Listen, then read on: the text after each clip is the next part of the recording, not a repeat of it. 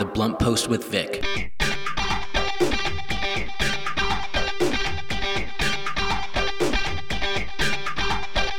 Good morning, happy Monday, and welcome to The Blunt Post with Vic. I am your host, Vic Gerami, the editor and publisher of The Blunt Post. The Blunt Post with Vic is a program that covers national, regional, and local headline news, offers analysis and commentary, and I interview members of Congress, local elected officials, and other high profile public figures.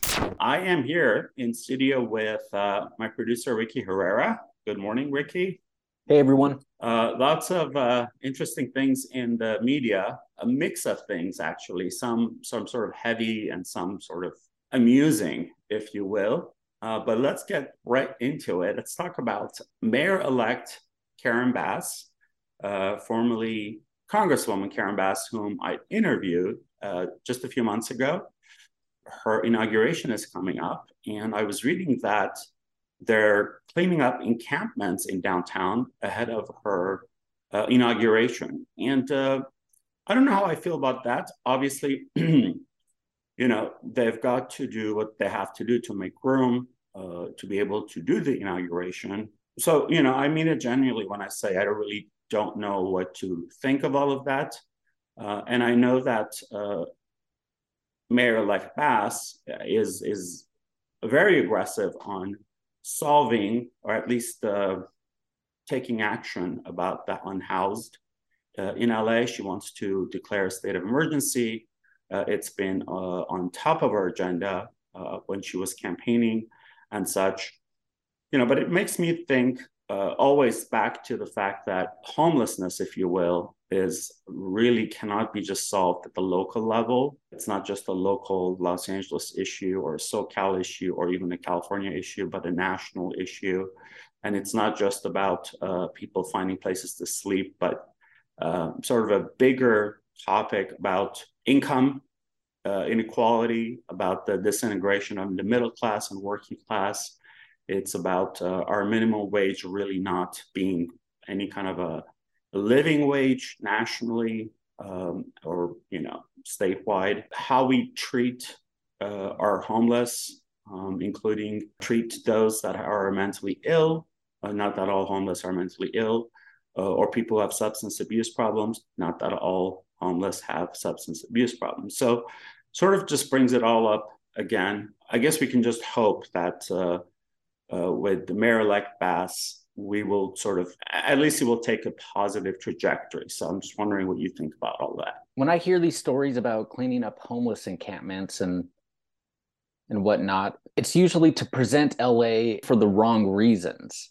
And I'm sure when when the World Cup comes to LA and when the Olympics are in LA, we'll hear the same kind of stories. Move these people so so that the television sees something else Right. And also, I, I want to know what happens to these people. You know, they clean up these homeless encampments, and where do they go? They go build it somewhere else. It's perpetual to me.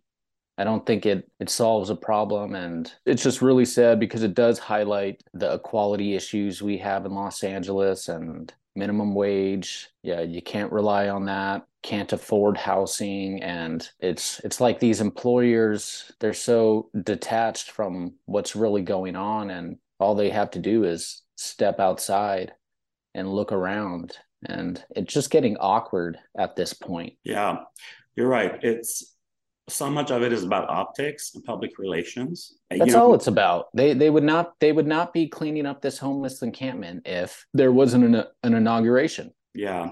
It hmm. also reminds me of when Giuliani used to be the mayor of New York. And uh, for a while, he was sort of uh, hailed as the guy who cleaned up New York City's homeless issue.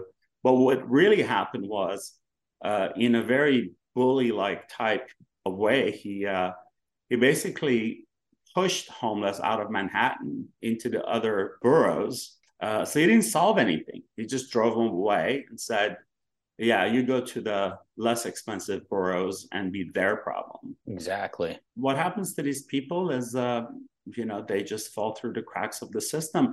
I was, I just was reminded about a conversation I had with a friend's wife, who's a college professor, and she was telling me how uh, some of her students will uh, will talk to her about you know some like really heavy stuff, and how are they supposed to uh, be in class and uh, learn and such when they're dealing with so many like major issues, including he said uh, or she said, I'm sorry, sleeping in their car. Like literally, these are students from you know families. They're not they're not lifelong homeless people. They don't have substance abuse problems or you know mental illness or anything like that. Not that anyone who does deserves to be homeless but it's just sort of unfathomable to think that uh, a college student is sleeping in their car. The way the system is set up it, it's set up at a upward trajectory. No one's asking for handouts and and no one's asking for an easy road but does the road have to be this bad? Quality of life is just not really where it's supposed to be in terms of taking action and and it, it's it's just sad. You talk about homelessness or for students in particular. Well, there's a good chance those students are probably in class and probably hungry too. Right. I mean, we yeah. can go off into so many different directions. Mm-hmm. So the the fact that Karen Bass is cleaning up for her inauguration. It's not a surprise, and it's actually uh, pretty sad. Yeah, I mean, I want to be clear. I'm not necessarily uh, criticizing her or the city or anything like that. Uh, I just wanted to bring it up um, as a discussion topic um, because, as I said, they've got to do what they got to do uh, to have, you know, an inauguration we still can't ignore that. Can't ignore the fact that um, some of these people, that little corner or that spot on the street, is all they have. And when they well, get, you know, maybe if she had her inauguration in the homeless encampment, maybe that would be a better idea. Maybe that would no, spark spark, spark more conversation than just pushing it aside. Right. Uh, I mean, I, I, guess that's my point. It's is annoying, for lack of a I mean, better you term. Have a really good point. It's like let's be hundred percent real and just yeah. just do it uh, exactly. You know, in the situation that we're in and show the good, the bad, and the ugly. That's an interesting perspective. But let's go to the next topic and discuss, uh, you know, this sort of deal we just made with Russia to swap, um, I don't know, prisoners, hostages, whatever you want to call them. I wouldn't necessarily call Victor Bout a hostage. Right, right. I, I, definitely didn't mean him. Uh I mean, what a name, the Merchant of Death. Yeah. But I, I'm I'm so glad that Brittney Griner has been released. She was taken from us, taken from her family, taken from her friends, taken from her her love of basketball for a a charge that just doesn't hold hold water. And yeah, she may have been in the in the wrong, but it did not need to get this far. And it just echoes what people have been saying for the last 10 months that that her detainment was politically motivated. Yeah, absolutely. Putin wanting to make an example, uh, sending a message to the West, and uh, she just happened to be in the wrong place and uh, was caught up with all this. But you know, there's there's been criticism from the right, yeah, about all of this. Uh, you know, expectedly. Yeah, they are pretty much up in arms, uh, giving the Merchant of Death, sending him back to Russia, worth the next 10 years of Brittney Griner's life. And there's arguments to be made on both sides, but the reality is dealing with Russia is not is not checkers. It's it's a game of it's a game of chess, and we should focus on the the return of Brittney and the fact that that Victor Bout is back in Russia. That's just what it is. Yeah, it's um, definitely not easy. There'd be fallout. I think if we didn't do it, the fallout would be um, worse, and we'd be sacrificing an American. This is a, a major dilemma we're in right now with uh, dilemma is not even close enough to to really describing it. But um, you know the the pushback from the right is expected. I just feel like no matter what the biden administration does there's always going to be uh, some on the right that are going to criticize and say we could have done this better. We could have paid for her no prisoner swap. We could have paid for her and the right they would have they would have linked it to our economy and how much money by how much money but i mean whatever like you said whatever was done there was going to be some uh some pushback some some criticism. Yeah exactly. In the last couple of years as you know i've been doing a lot of research on putin and russia and as related to my project and such. So uh it's uh it's a very um complicated a very very complicated issue. Yeah. Clearly the the timing of all this was was not in Brittney's favor. She was detained in February earlier this year, February of 2022, and I think literally just a few weeks Russia invaded Ukraine, and that did that did not make things any easier. Yeah, Russia when you when when you're sort of in a desperate situation that Russia is in right now, they they start to do dangerous things and they become even more aggressive. That's what bullies do. Hey, so spe- speaking of uh, you you just mentioned you've been doing a lot of research the last couple years. Yeah, I think I think everyone knows what that research has been for. I, I wanted to a friendly reminder to listeners that Motherland, your highly anticipated documentary film, feature film is available to buy or rent. Vimeo.com and i'm sure other platforms uh, moving forward. Yeah it's um it's actually also available on the film's website uh, which is motherlanddoc.com uh, motherlanddoc.com yes i'm really excited that it's finally out it's released. People can watch it. Obviously it's about the the 2020 um, sort of genocidal assault and ethnic cleansing that Azerbaijan and Turkey orchestrated uh, on the Armenians of the Republic of Artsakh, uh, which was sort of greenlit by both uh, Putin and uh, Trump, and the world's deafening silence as this happened, uh, including the media, so yeah, because of that, I've done a lot of research um, about Russia and Putin and their involvement in the sort of the, the game of chess that's actually still being played uh, on the back of the Armenians uh, by world powers.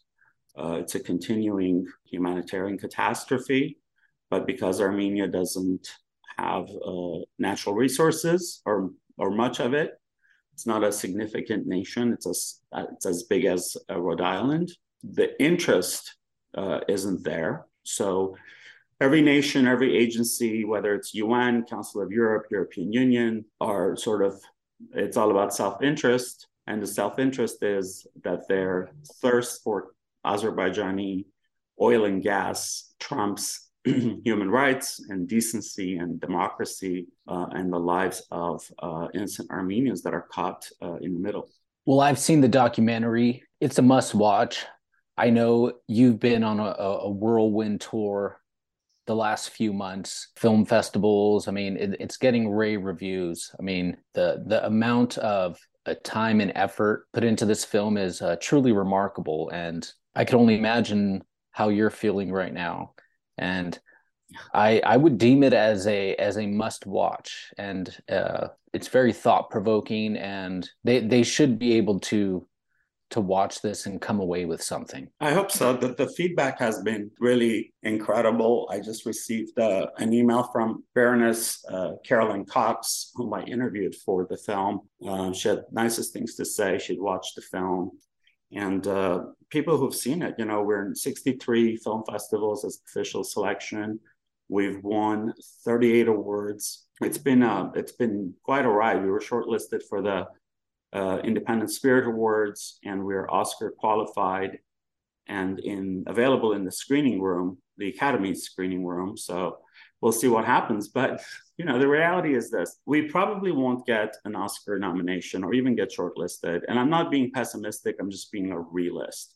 Um, I, you know, I as a journalist have been on the other side of the the awards. Um, and not that I made this film for awards; I made it for people to see. But the awards and the film festivals and all of this, the publicity helps people to see it. And for years, I've been as a journalist on this one side where I receive over 300 emails daily from like September to like mid December from studios and publicists and production companies who are pushing their films for um, nominations, inviting you to premieres and screenings and such. I get all the screeners uh, before these films come out, whether they're emailed to me or they mail them to you as a DVD or Blu-ray. Um, and then, of course, there's these massive packages that they send you uh, along with uh, the screener and the, the soundtrack, uh, these tchotchkes and these sort of gifts and such. And I've just been thinking, you know, we don't have much of a marketing budget to do that kind of a thing and to get the film out and to get it in front of uh, really key uh, members of media. And uh, you know and and that's why when you look at lists of documentary films that are on top of the media's sort of radar they all happen to be from netflix and amazon and you know these big big production companies and streaming services in fact the other day i received this coffee table book for a documentary film this incredibly beautiful book that god knows how much it costs to make and imagine they're sending this to voting bodies as well as you know press and members of media. I also happen to be a, a, member of a couple of associations where we actually vote for awards too. So you know, it's just like a nice reality check that when you're an independent uh, filmmaker, it doesn't matter, you know, how much people love the film and how important it is. Uh, it's it's virtually impossible to to get the kind of exposure that you would want for the film, um, so that it can really make a difference. So there you have it. Yeah, you know, speaking of big business, little business, David versus Goliath, uh, KPFK, we are in our fund drive. It is our winter fund drive. It's on now because we we rely on our listeners. Individual supporters, they provide, I believe, almost 90% of KPFK's budget, and they provide 100%. I know this for a fact 100% of the editorial independence. We have thousands of members, and we want that number to go up. If you'd like to keep KPFK original, independent, please make a contribution to this radio station. Your donation it provides the resources it takes to deliver programs like this and programs all across the network. Anywhere from from five dollars to a thousand dollars to five thousand dollars, any kind of donation will really really help us. Yeah, absolutely. Uh, well said, Ricky. You know, we we've been sort of struggling uh, because we don't take corporate money. We don't have commercials. Well, we've been determined to stay commercial free, uh, therefore not be beholden to outside interests um, dictating what we can and cannot say. And despite of that, uh, with our new interim uh, general manager, who's worked really hard, uh, we managed to really make some great changes that I'm really excited for uh, everyone to start seeing. I mean, they're they're already happening, but some people may take longer to notice. So we have lots of great uh, changes that we've started, and uh, you will see more of them as uh, as you know the new year comes. So this is just real sort of a, a request to ask you that you know whatever you think you can give to a nonprofit organization, please put KPFK on top of that list as one of the very few uh, media outlets that uh, you know really practices free speech, tells you things as they are without much filter, propaganda, any kind of a an agenda, if you will. Uh, it's been around since 1959. Uh, we have the strongest signal west of the Mississippi. Uh, KPFK's name, very respectful name, has been serving Southern California, and we want to continue to do that not just the, the Blunt Post with Vic, but all the other great shows that we have. Please consider making a pledge um, to KPFK for this holiday season. Uh, your donations are 100% tax deductible. And uh, you know the year is closing, so you'll be able to use that on your taxes next year. And, I'm, and I know that you're not making a donation just for the tax purposes, but that's just a, a bonus, if you will. Um, you can go to uh, kpfk.org uh, to make a pledge. Uh, you can also look at some of the incentives and bonuses that you can get for your pledge. If you're interested in that, we hope that you give because you want uh, a radio station that uh, salutes free speech, unfiltered news that is not a prisoner of corporate uh, dictation, if you will. But if you do want the bonuses, they're listed on kpfk.org.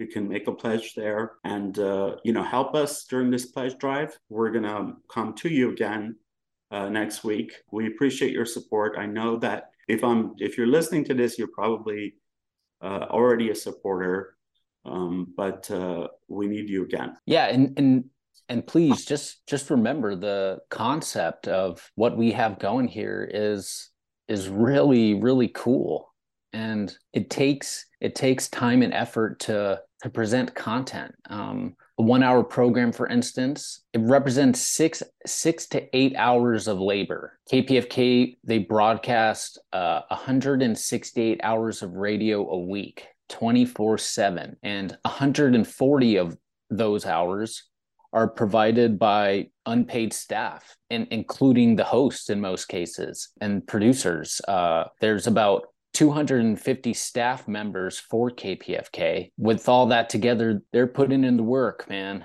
They're putting in the work, and that means the facilities at KPFK are are being used, and things get worn out, and every single cent of your donation will contribute to keeping these facilities uh, updated and be able to to use these facilities to put it, to put out content and and keep KPFK uh, a relevant news organization that is just unmatched when you when you think about when you think about other content out there that has an agenda. So you can go online to kpfk.org. It's very easy with the credit card, e-check could go on to kpfk.org, make a pledge. Anything you can give us, please, we really appreciate it. Or you can call 818 985 5735 and make a pledge. And there's some gifts, as Vic kind of framed it earlier, like a little bonus for for making a pledge.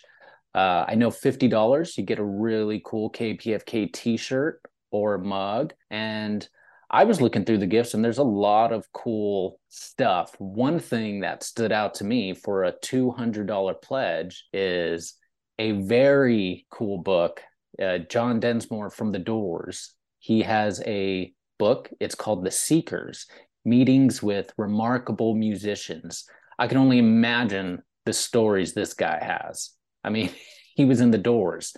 And so for a $200 pledge, you can pick yourself up this awesome book from a rock legend, John Densmore. And all the gifts, they're in alphabetical order. Just browse through them, pick something you like. And but the most important part is is that you're you're helping KPFK stay on the air. You're you're helping independent news have a voice. Thank you, Ricky. And I'll just end with this. Most of you know this. Ricky and I are not paid to do this show. We are uh, volunteers. In fact, most uh, KPFK programmers are volunteers. We do it because we believe in KPFK, because we love the station, and we want to bring you um, a great show, and hopefully you enjoy it and you listen to us.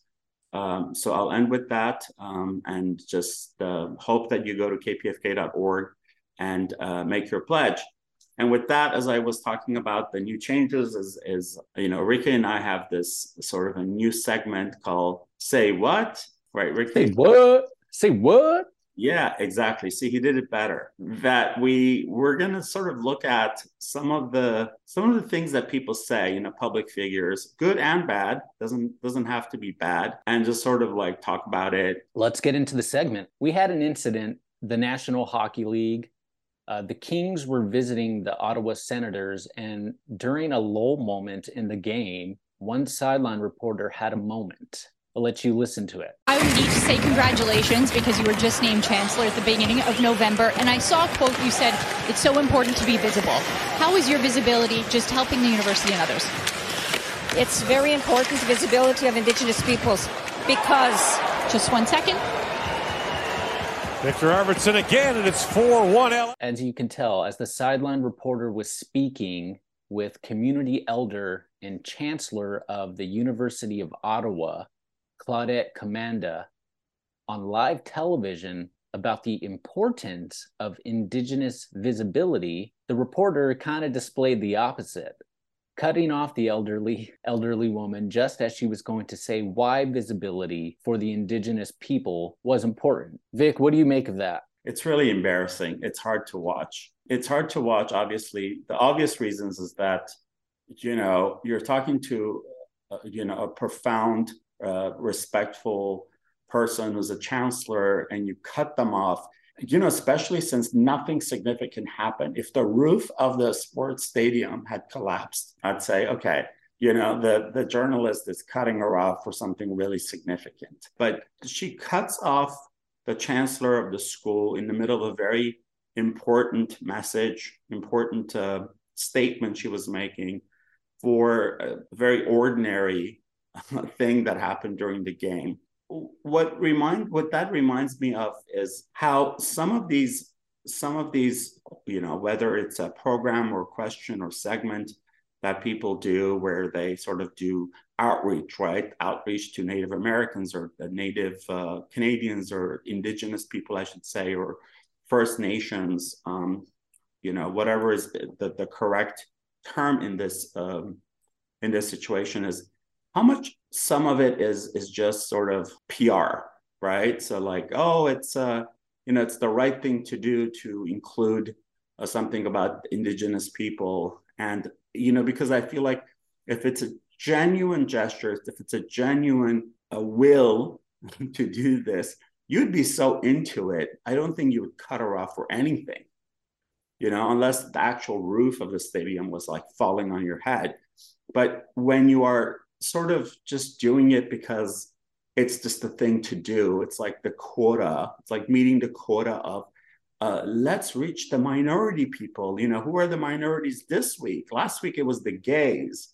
This week it's the indigenous, and you know, it is this sort of like very condescending ways of. And again, you know, I don't want to. I don't want to be too hard hard on her because I don't know her, but she certainly comes off that way. But it does open up this whole kind of worms of how a lot of times these, you know, so-called outreach, it's optics and it's meeting the quota and it's for uh, PR purposes. And this was uh, clearly just a really bad move and an embarrassing uh, video to watch. Yeah, the Ottawa Senators were hosting what is essentially a, uh, an, an Indigenous Peoples Nights. So that's why they had uh, Chancellor Commanda there, because Chancellor Commanda is the the first Indigenous chancellor of the University of Ottawa. So you know they they honored her that night. This TV hit, this you know the the sideline reporter hits. You know they're fun. They're they're usually they're usually goofy. Sometimes they'll find someone someone in the audience, uh, maybe a celebrity, and they'll talk to them for for a minute and stuff. But uh, this one just rubbed me the wrong way because as you said, it speaks to just a, a bigger a bigger issue when it, we talk about uh, indigenous visibility. And just the moment she cut her off was just so ironic. And to to this sideline reporter we have to say what? Say what? Say what? Exactly. Well that brings me to sort of my uh, piece uh, that i've been doing uh, which is let's get blunt Let's get blunt. Let's get blunt. Let's get blunt. I was reading uh, about the Pope and how uh, you know he became tearful, talking about what's been happening in Ukraine, uh, which is really touching. Uh, what's what's happened in Ukraine and continues to happen is it is obviously very tragic. You know the Russia's Russia's invasion and and just sort of massacre of these people. It's um, you know, to, to think that this is happening right now, it's just uh, almost unbelievable. But it is believable because we've seen what Russia has done, as we talked about Russia sort of being uh, at the sort of at the helm in a way of what happened to um, Armenians of Artsakh two years ago. But what that it touches on a sore spot for me because the Pope uh, grew up in Argentina and he grew up with um, with a lot of Armenians that were genocide survivors who settled in Argentina. And so he knows uh, about the Armenian genocide all too well. And when Ukraine was invaded, rightfully so, the world reacted very quickly, all international bodies, nations, and media. But what that did to a lot of Armenians, including me, was reminded me that year and a half prior to that, when you know almost exact same thing happened to Armenians of Artsakh, how there was such deafening silence from the world. And that deafening silence came from the Pope also. I think the only thing Pope did one time during his prayers, he said, I'm praying for the so called conflict, although it's not a conflict. It was a genocidal assault uh, orchestrated by Azerbaijan. But he said he's praying for the conflict to end and the suffering or something like that. It was a very generic sort of uh, both sidism comment. So, my question to the Pope is where was and still where is your compassion for the Armenian community, where Armenians of Artsakh to this day are surrounded by Azerbaijani troops in an open air prison. Their electricity and gas and internet and the only road leading up to it gets cut off all the time. They're literally, Azerbaijan and Turkey are trying to drive out the 110,000 Armenians left over there, you know, which is ethnic cleansing, a straight up ethnic cleansing. It's a genocidal assault. Uh, how about that? How about saying something about that? What, you know, it would have been so impactful if the Pope had said just a small little thing about what was happening, but he didn't, you know, and uh, I don't want to get too much into it. You know, let's just say Azerbaijan has an agreement with the Vatican for a five year plan of restoring certain Vatican monuments. Uh, Azerbaijan's President Aliyev and his wife made an unannounced surprise visit to the Vatican in February of 2020, just months before uh, Azerbaijan invaded Artsakh, uh, and they pledged two point something million euros for the restoration of the Sistine Chapel. Um, I'll just let you sort of analyze that in your head and where I'm going with that. So that's what I have to say. Uh, you know, let's get blunt. I didn't address this in my film uh, because there was so much other stuff to to really cover. I wish that the Pope didn't have a double standard on who's suffering to talk about, and he would use his platform and his voice to really be just as sympathetic um, about the suffering of Armenians and not just Ukraine, but people all over the world. So there you have it. I just got blunt. Let's get blunt. Hi, this is Robbie Krieger from The Doors, and you are listening to Fiercely Independent KPFK 90.7 FM, Los Angeles 98.7 FM in Santa Barbara, and for the world at www.kpfk.org. Support free speech and free form radio. Peace.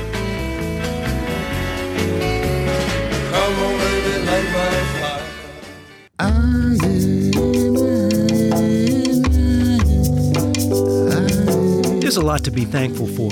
If you're thankful for the old family vehicle, you can let it help one more time by donating it to the KPFK Vehicle Donation Program. The proceeds will help KPFK continue the quality programming you depend on throughout the year. The vehicle donation number is 877 KPFK Auto. That's 877 573 5288. Our representative will take care of everything. That number again is 877 KPFK Auto or donate online at kpfk.org.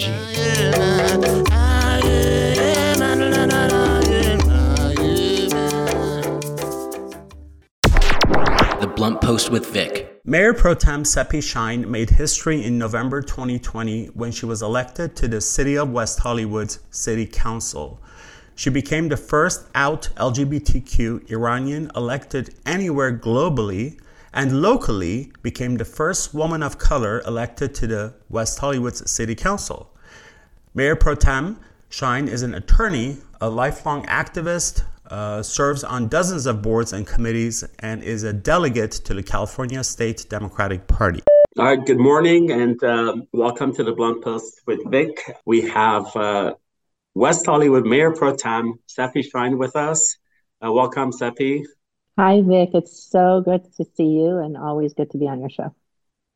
Uh, you also, there's a, a lot going on and uh, will continue uh, to be going on until the end of the year, obviously. But, um, you know, I just want to check in with you, um, discuss things that are sort of on top of your plate, but also more specifically about what's happening in Iran. Uh, you are uh, an Iranian American. And so, you know, obviously, you are in the middle of it and know what's happening. A lot of us are uh, following the developments, but I wanted to get your perspective on on this sort of like probably unprecedented level of unrest that's happening in Iran since the 1979 revolution. And for those of you who are listening and are wondering what I'm talking about, if you're not aware, a young uh, Kurdish Iranian girl, uh, 22 years old, uh, Mahsa Amini, was uh, arrested by the morality police because her outfit, etc., what she was wearing, did not quite uh, hit the mark with them. And in custody, she was uh, beaten and killed. Of course, the police uh, claim otherwise and say there was a, um, you know, medical condition she had, etc., and that was the reason, but it's not. And so uh, you know, there's been a, a very large scale uh, unrest and protest throughout Iran uh, for this. People are um, sort of fed up, especially women who are demanding their rights and freedom and uh, end to this sort of oppression. It's been going on, um, you know, for weeks. Uh, the incident happened on September 15th when uh, she was killed, and it just continues so, Sepi, let me start with this question. So, in 2019, there was uh, another unrest in Iran that was sort of, you know, a, a, very large scale, but it was mostly contained in Tehran, the capital. Uh, what do you think is the difference this time? Well, uh, the difference is I think the Iranian people have gotten to uh, a breaking point of sorts at this point after uh, going through the pandemic, after uh, 80 to 90% of the country is in poverty um, after all of the debilitating sanctions that unfortunately ended up hurting the Iranian people more than anything. And they're fed up. They're done. They were done. Mahsa Amini and her murder was the straw that broke the camel's back. And um, this is now a revolution. Started as protests. It's very different as far as the passion of the people, the fact that women are just, women have been using their bodies as shields with zero weapons. Men, young men, and all sorts of men are standing up and fighting alongside the women as well. And what's also different is throughout the world, people are standing up for uh, the women of Iran. And certainly, I was uh, the first council member in LA County to adjourn in memory of Mahsa Amini. And I posted on my Instagram, it's got 85,000 views and then uh, city of beverly hills passed a resolution and all these other cities. You know there's been protests here and um, people rising up in solidarity and sharing. And this is really the breaking point. It's time. It is it's been 43 years of human rights violations against the people of iran. And it is time for this islamic regime to be removed for good this is the Blunt Post with Vic on KPFK 90.7 FM. I am your host, Vic Gerami, and I am speaking with City of West Hollywood Council member and Mayor Pro Tem Sepi Shyne. Yeah, absolutely. I think I think um, I am very impressed by the international community's response uh, with the solidarity uh, people get it. It's not a difficult, uh, you know, subject to describe to people what's happened. I guess I'll, I'll get to the toughest question I was going to ask you first, because you know, it's sort of, you know, I was reading about the how defiant the officials are in Iran. How today they were talking about how the punishment for uh, people protesting is going to be very swift, and they're going to, you know, do this and do that, and they seem very defiant and just very confident, uh, even smug, as to where this is going to lead. Do you think that there will be a regime change? Do you think there's a chance for that? Yes, I do. I do. Okay. Um, it's obviously a question of when. Um, it is very, very close now, much closer than ever. And they've always been defiant. They're brutal, evil people that have uh, been masquerading as Muslims, and they are not. They have tainted the Muslim faith. I don't, I'm a Muslim, and I'm sorry, I don't consider their brutality to be aligned with the Muslim faith.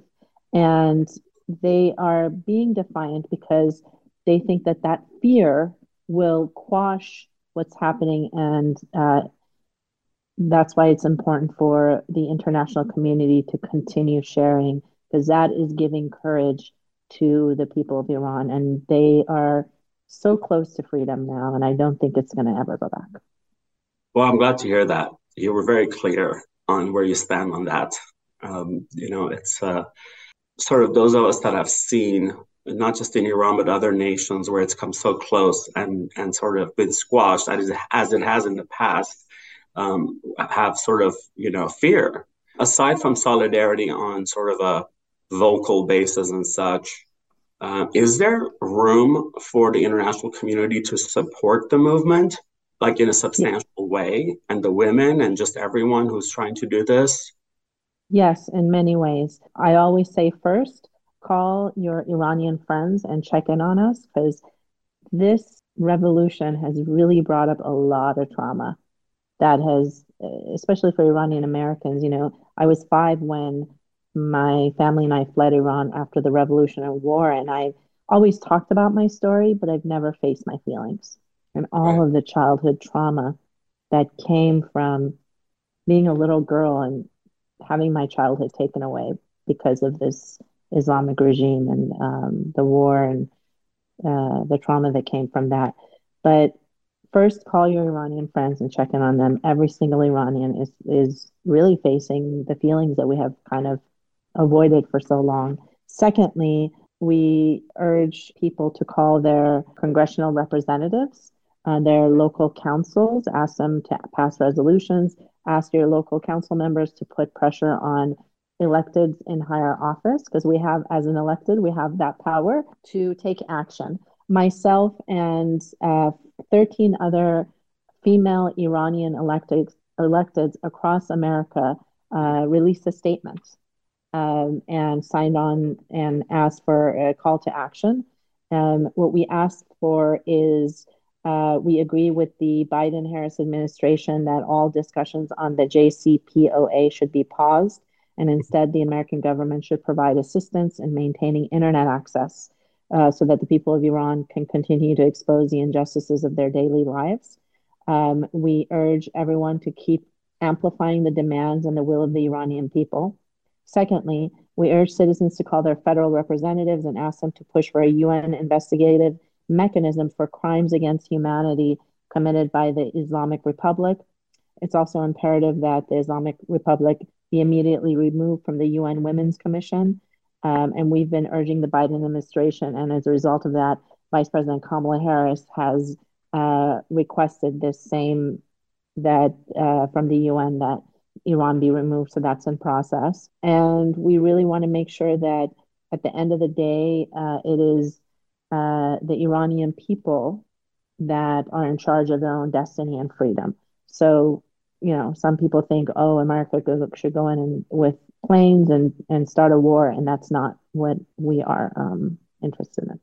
This is the Blunt Post with Vic on KPFK 90.7 FM. I am your host, Vic Gerami, and I am speaking with City of West Hollywood Council member and Mayor Pro Tem Sepi Shyne. Well, that's pretty substantial and very clear um, and very peaceful, right? I mean, it's a solution uh, that's um, it's a solution based on solution and not sort of being stuck in the problem and sort of fanning the flames and really supporting people. I, I mean, I, what grasped, you know, grabbed me most was keeping the internet alive because we know the power of the internet and how uh, people can communicate and and uh, organize and galvanize uh, by mm-hmm. using, uh, you know, just whether it's Twitter or Facebook or whatnot. And also, I like the human rights factor, and I can't believe that uh, Iran's uh, current regime is on the UN's Women's uh, Committee. I mean, I mean, mm-hmm. the irony there, you know, it's just uh, mm-hmm. unbelievable. It just seems like we're in a period when we're starting to hold certain certain certain uh, rogue regimes accountable, like Putin's regime and, and now Iran's current regime, but not others. But it's okay, one by one. Iran definitely needs a break. Uh, Iranian people need a break from what they've been enduring for 40 plus years since 79. What do you think is um, not happening that should be happening? I think major media um, news organizations need to cover this a lot more. That's something that's not happening enough. Most of the activity and information is coming through social media, mm-hmm. and um, independent independent news organizations such as yourself, The Guardian, etc. Major networks. It took them a long time to cover this, and more needs more coverage needs to happen because this is really the biggest women's rights movement actually of this century. Yeah. I, I mean, and I just don't understand. it's laughable that Iran has a population of what, 70 million plus? Something like that. I mean, mm-hmm. this if this isn't newsworthy for uh, Associated Press, Reuters, New York Times, Wall Street Journal, uh, you know, to cover them, what is BBC, um, you know, Sky News, CNN, etc. I mean, this should be covered constantly. This is a major, major uh, development. Um, mm-hmm. Yeah, I just don't understand what they're, you know, they rather cover Prince Harry and the royal family's rift every five minutes. Apparently, that's that's more important. Well, it's rooted in colonialism, and um, these networks are owned by, um, by mostly white men, and they don't have a a, a uh, stake in this. There's mm-hmm. no power for them to cover something like this and uphold. They they'd rather uphold systems of oppression, which is why um, the Artsakh and the brutality um, yeah. that Turkey and Azerbaijan committed uh, once again against the Armenian people has not been covered. Um, yeah. So it's exactly. it's it's part of the same story, except that the pandemic and everything that people have gone through has shifted consciousness in people, and we are not going to uh, be part of that same story. And stories are shifting, and people will people will not people in structures of oppression are not going to be able to hold up anymore. Yeah, I hope sooner than later. Did I hear you right? And you're right, absolutely about Artsakh. Uh, and I didn't want to talk about my project or Artsakh or anything like that, but you're right. I mean, same thing with, you know, a year and a half before Ukraine, uh, 5,000 plus Armenians were massacred in 44 days by Azerbaijan and Turkey, and yet the world is just completely clueless about it. You know, there you have it. But did I hear you right that Guardian has covered Iran well? Yeah, um, I saw at least a couple of articles. It's good to hear. The reason I ask you is that the same thing with the Artsakh invasion. Guardian was Guardian and Forbes were the two outlets that actually covered it well. Uh, I'm I'm just surprised. I'm not well. I mean, I'm just impressed, and I think it's it's good to point them out and to highlight them and say, hey, thank you for doing a, a good job. Um, unlike others where they just completely ignore it or they you know, they just regurgitate propaganda. But uh, thank you, Sepi, for being on the show, and uh, we'll catch up soon. Thanks, Rick. Bye. That was my interview with uh, City of West Hollywood Mayor Pro Tem Sepi Shyne, who will be mayor on January 6th. Uh, Sepi, thank you very much for being on the Blunt Post with Vic, uh, and I will chat with you again, hopefully soon. Before we go, I'd like to thank my producer, Ricky Herrera without whom this show would not be possible, and KPFK, the station that brings you unfiltered and commercial free news, opinion, and hopefully some inspiration. Thank you for joining me today on The Blunt Post with Vic. The Blunt Post with Vic.